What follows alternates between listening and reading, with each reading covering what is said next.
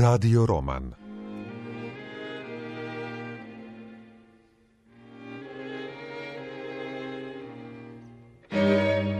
Slobodan Šnajder. Morendo. Četvrti ulomak. Evo, moje gospodine, to vam je bunker. O njemu se u bolnici šapče s mnogo straha. Ma, znate kako su ljudi, fantaziraju koješta. Ali pogledajte sami. Na monitoru vidio sam krevet, očito od željeza. Tijelo ispruženo na tom krevetu, vezano remenjem ispod koljena, bokova i preko grudiju. Odmah sam prepoznao Diva. Snažan snop svjetla tukao je stavanice. Očito nedohvatni čak i čovjeku nadprosječna rasta. Čak i da nije bio tako čvrsto vezan, on ne bi mogao razbiti žarlju koja je baš žarila i palila.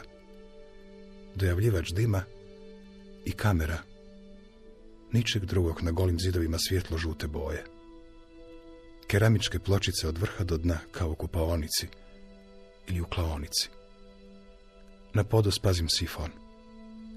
Ovdje se očito sve ispire snažnim lazovima, kao u plinskim komorama, pomislih. Sline, ljuvotine, krv. Sve što se iz tijela može iscijediti.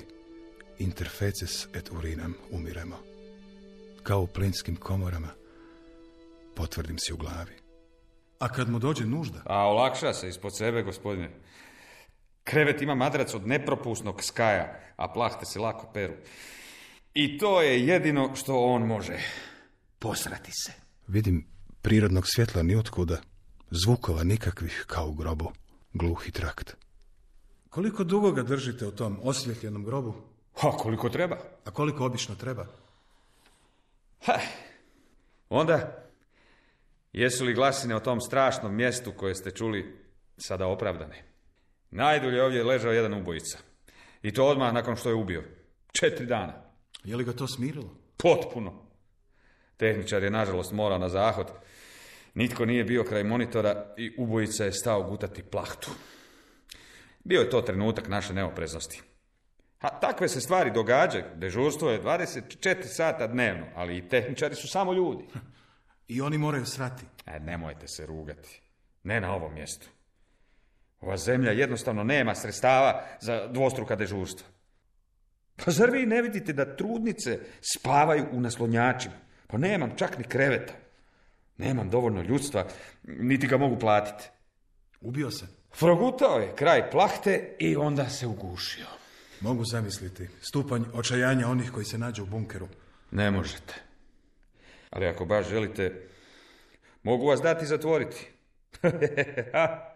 Možda vam pođe za rukom o tome napisati pjesmu. Eh, naša vam bolnica još nije opjevana. Jednom nam je došao jedan starčić. Na uputnici je pisalo fimoza, a tehničar je pročitao psihoza. I sad starac baš nije bio jako pribran, daleko od kuće, bolnica, gužva, stao se buniti. Tehničar ga je strpao u stezulju. Starac se jako opirao, tehničar ga je ugurao u bunker, otišao svojim poslom, starčeva se upala, među nogama pogoršala, nakon dva, tri dana sjetili su se starca, otkrili da je stvar otišla predaleko, ali ne s psihozom, već s fimozom i penis na panj. Ha, a što mislite o tome? Ja sam znao da mene ne bi tako lako strpali u stezulju. Grbica, brico i cijeli pokret otpora u bolnici, da se i ne govori o vanjskom svijetu i Janičinoj svojti, dali bi se u potragu za mnom kad bih nestao. Ali s druge strane, kako to da svi oni nisu dosad mogli pomoći Divu? Ali pazite, gospodine, mi sada mislimo da nije vrijeme za ovakve postupke. Sama riječ bunker ima sada posve drugi smisao i spada u termine vanjskog ratovanja. Jer i mi smo ovdje kao neka unutrašnja bojišnica. I mi ratujemo. Ali sada valja ratovati pod suncem i zvijezdama. Razumijete li vi mene? Doktor Mačak, očito držeći da je njegova prijetnja kastracijom imala svoj učinak, govorio je sada drugačije. Ne više kao protivnik koji nekoga mora uvjeriti u nešto ili ga u slučaju neuspjeha staviti na panj, već kao suučesnik koji očekuje razumijevanje za svoj agitacijski žar. Neka svekoliko ludilo izađe na ledine. Vi ne možete ni u snu pojmiti kakvu snagu s vremena na vrijeme, kad im dođe, imaju takvi ljudi u svojim udovima koje mi držimo ludima. I svak će vani ustuknuti pred njihovom spremnošću na sve. U sadašnjem trenutku naše povijesti, samo zbroj svih naših energija, skupljen u jednu jedinu šaku, može nadjačati ludilo koje se na nas upravo ukomilo sa svih strana. Jedan narod, jedan vođa, jedna šaka. A dajte, nemojte se tako neodgovorno igrati povijesnim floskulama. Vi hoćete reći, radi se ovdje u slučaju ovog svezanog Ulivera o sputanoj narodnoj energiji. Ma prilike nisu normalne, gospodine. U normalna vremena ovakav bi čovjek bio skršen. Mi bismo, da su vremena, hajmo reći, skroz redojta, ubili jezgru njegove osobe vrlo dobro smiješanim koktelima koji nisu za malu djecu. Znadete li da u udaljenim klinikama, po otocima i na sličnim razdaljenim mjestima i dan danas stavore ljudi koji su još u doba I B-a proglašeni ludima? Sreća ovoga ovdje jest u nesreći našega doba. Ne razumijem. Pa to nije teško razumjeti. Mi ga krajem tjedna oslobađamo ove sramote. Prestajemo voditi kemijski rat protiv njega i šaljemo ga u postrojbu. Na prve linije bojišnice. Jednim udarcem ubijamo dvije muhe. Oslobađamo, kako se vi rugate, narodnu energiju i smanjujemo troškove liječenja bez izgleda. Koji bi vojni zapovjednik u današnjoj situaciji, vojnoj i političkoj, odbio takvoga novaka? Div kao da nas je čuo, što je bilo isključeno. Dijelilo nas je nekoliko zidova od pune opeke. U starom bolničkom zdanju Franc-Jozefinskoj kasarni još nije bilo gipsanih zidova. Zidovi bili su možda zeleni od pljesni, ali u osnovi jako solidni. No meni se ipak činilo da Div zuri u kameru sluteći da je gledan. Sputan debelim crnim remenjem, stao se opet bacakati po krevetu. Opet će se raskrvariti ispod remenja, primijetim. Bio sam sto posto siguran da nas je Div nekako namirisao. A to je njegov izbor, rekao je doktor Mačak. Jedna od dviju stvari između kojih može birati. Krvariti ili srati. A mogao bi početi s gutanjem plahte. O, to mu ne bismo dopustili. A što ako bi on odbio ići u rat? Potpisao je. A nije li proglašen neuračunljivim? A i takvi imaju svoja lucida intervala. A što ćete? Tako vam je to. Razni smo ljudi. Neki idu u rat iz najčistijih pobuda. Usto, djedin je pao na Blajburgu. Neki pamte poručnika J N A koji ih je maltretirao u vojsci. Neki idu jer vole filmove o ratu. Neke pak progoni crna, neke crvena prošlost. Beskrajno je mnogo sivih, antracitnih, ugljastih, ružičastih, lila, purpurnih, narančastih, grimiznih nijansi tih dviju temeljnih boja naše prošlosti. Crne i crvene. A neki pak odu jer su potpisali. Jer su ludi kao kupus. Ali, ali nam kao takvi trebaju. A što ako takav opali kalašnjikovom po vlastitoj postrebi? Oh, u ratu se nikada ne može sve izračunati.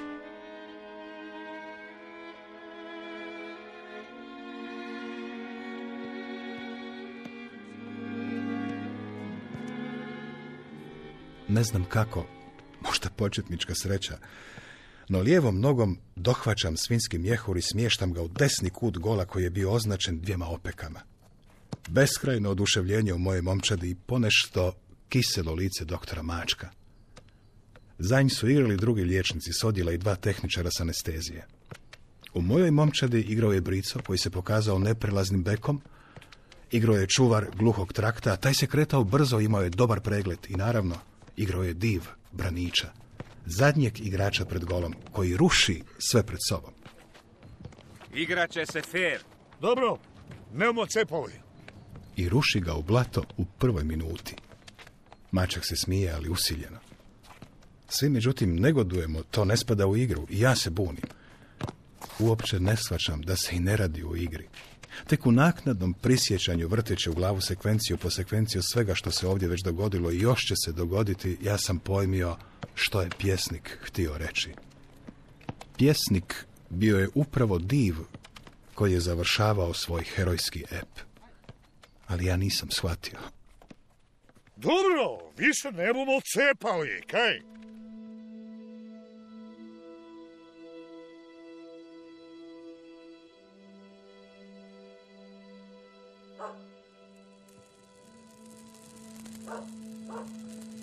Sjedamo na panjeve uokolo ledine koje nam je bila igralište. Neki pregledavaju i njuše modrice, iz jedne torbice dijele se flasteri, kao poslije svake bitke. Igralo se muški. Pravo je čudo da nema ozbiljnijih ozljeda. Div sjedi pored mene, pa bili smo ista momčad. Donose nam kuhano vino koje se puši. Ispod strehe, posvuda po dvorištu, ali izvan dohvata pasa koji stalno laju, a nozdrve im se šire jer posvuda vonja na klanje i krv, razbacano su veliki komadi mesa. Pod tri kotla stalno se bacaju sve nove cijepanice. Što je bilo s tim mesom u vojsci? A? Jesi li ti stvarno drpio meso? Ma, bil sam grmlju, daždilo je, svi smo bili bokci premočeni. Onda su nam s druge strane mosta naši dali znak da bi nam poslali neke kaj su ih naši zarobili. Da ih otpeljamo u stožer časniku. Ti kaj su ih naši hapali idu k nama, kak da im nisu svi doma cika caka, kak da su fest pili. Vidim odmah vojska raspuštena, vlasi pod kapama bežiju kod koja, neke su vlasi bogme bele, stari ljudi ili pak srednjaki, a mi smo bili srditi. Ja sam si samo mislil, kdo bo bil kakšni suhi kut, da se tam skutrim kak pes. Dočasnik stane gadno kleti, kišu, boga, pizdu i materi, on pripuca rafala. Čovjek, što činiš? Pa oni su kaj su od puškov imeli u vodu hitili. A onda me vojnik, drug moj, lupi nasred lica, tak da sam opao. A kad sam se zdigel, oni kaj su ih naši hapali više se nisu micali. Jesi li to rekao komu drugome? Nego kaj, istu večer.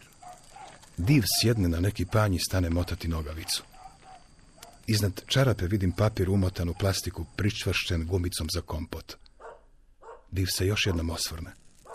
Uistinu mi smo čuli žamor iz dvorišta, ali nas nitko nije mogao ni vidjeti ni čuti. Div mi svečano uruči papirić koji je nosio iznad gležnja, ispod nogavice.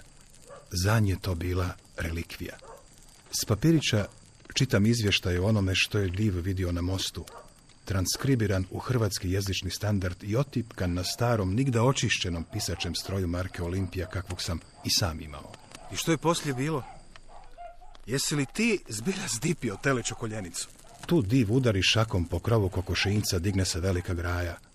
Div odmah sklopi ruke kao da očekuje da bude vezan. U blizini, međutim, nema bolničkih čuvara da mu navuku stezolju i svežu je na njegovim leđima. Oni su bili na drugom kraju dvorišta, pravili su čvarke.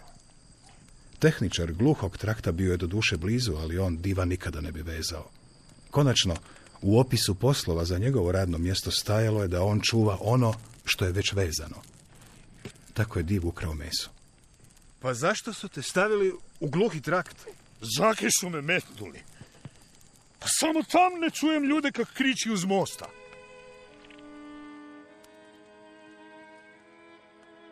Doktor Mačak, koji se posve pribrao, iza kojega mi se učinilo da je nekako iznutra ozračen, sada se razdaje posvuda. Njuška po kotlovima, melje kobasice, miješa čvarke koji cvrče u masti. Imam jak dojam da je on svoj dolazak ovdje shvatio kao neku agitaciju. Prilično sam siguran da je upravo on predložio da se svi psi puste s lanca i sam ih je neke oslobodio. Jedan seljak kojeg su ovdje slušali odsječe na to da nije pametno pustiti pse, jer da uokolo imade mnogo divljih pa da bi moglo doći do uzajamnog klanja. Što ako izgube najbolje pse? Doktor Mačak ponio je puno vrećicu svinjskog mesa kojim je kanio hraniti pse. I kako smo krenuli, Mačak je lijevo desno u zaurane brazde ili strništa bacao krvave komade uz radosno keftanje pasa, koji su sada u njemu vidjeli hranitelja gospodara. Pomislih, doktor Mačak ojačao je svoju stranu. Tada se povorka počela svrstavati u kolonu. Sam je to jako podsjeti na ukop. Naprijed kreću ljudi s bakljama, a od žena jedino je gospa Barica Janina mati imala privilegij nositi veliku baklju. Povorka kreće smjerom suprotno od groblja, prema obroncima sljemena koji su se još crnili u sve gušćem sumraku. Učini mi se da čujem povike kao za hajkanja. Prizor se i onako doima kao velik lov. Možda je u šumarku čekao plemić s kopljem ili s ulicom, a njegovi kmeti hajkaju njegovu divljač. Kamo se ide? Još u sumrak svim se dvorištima pronijela vijest da je nestala jedna bakica, jedna stara mama. Da je otišla još jutros nahraniti pure, a da se nije vratila. Uostalom, rečeno mi je da je ona već mnogo puta znala nestati, da se ona gubi već zadnjih pet godina, a nikako da se izgubi potpuno. Bakljada je stala usred polja. Lako smo je dostigli. Janina majka sada razotkriva grudi koje su do duše ustakle i svaka se grud ovjesila na svoju stranu, ali se još uvijek dalo vidjeti koliko su velike. Ona je svoje lice namazala pepelom. Naricala je. S njom i većina žena. Žene su naricale stišano, kao da dozivaju, a istodobno se boje probuditi nekoga čiji san ne žele remetiti. Kao što nisam razumio pjetla u sumrak, nisam razabrao ništa suvislo u njihovoj naricaljki. Težaci mašu i bakljama da bi otirali divlje pse. Potonji su izgleda bili u premoći, naši su se psi povukli iza nas i stisli se u čopor.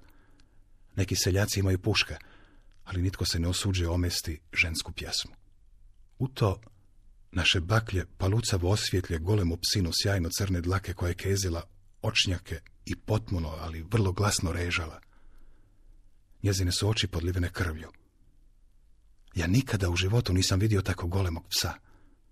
Doktor Mačak otima pušku iz ruku seljaka. No što se tu čeka?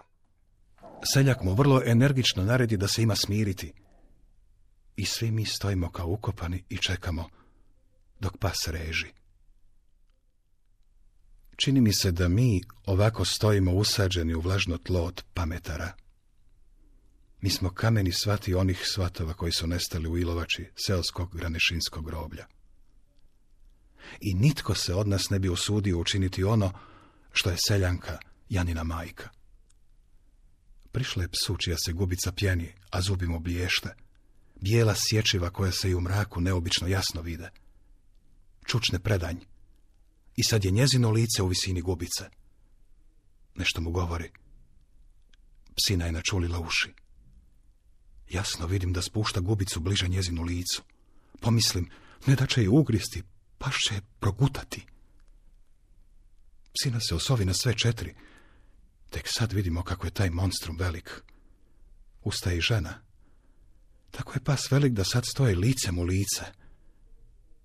Pas tada spušta svoju crnu grivu i jezikom potraži ženinu ruku. I onda kimne glavom na vrlo ljudski način u znak potvrde. Čega? To ja ne mogu reći. Ali osjetim kako je bakljadom postrujao dah olakšanja i kako sva napetost odlazi u zemlju. Tišina bila je grobna, jer su se potpuno primirili i naši psi i oni podivljali. Čuo se samo vjetar, a taj je pak bio preglasan da bismo mogli razabrati što nam on hoće reći.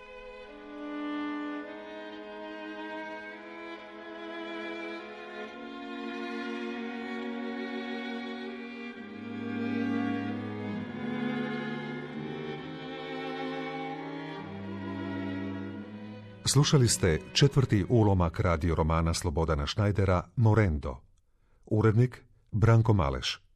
Dramatizacija Katja Šimunić. Sudjelovali su Franjo Kuhar, Boris Vrtan i Damir Šaban.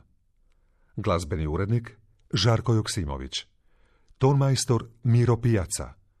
Redatelj Dejan Šorak. Hrvatska radiotelevizija, odjel Drama, dvije tisuće četrnaeste godine.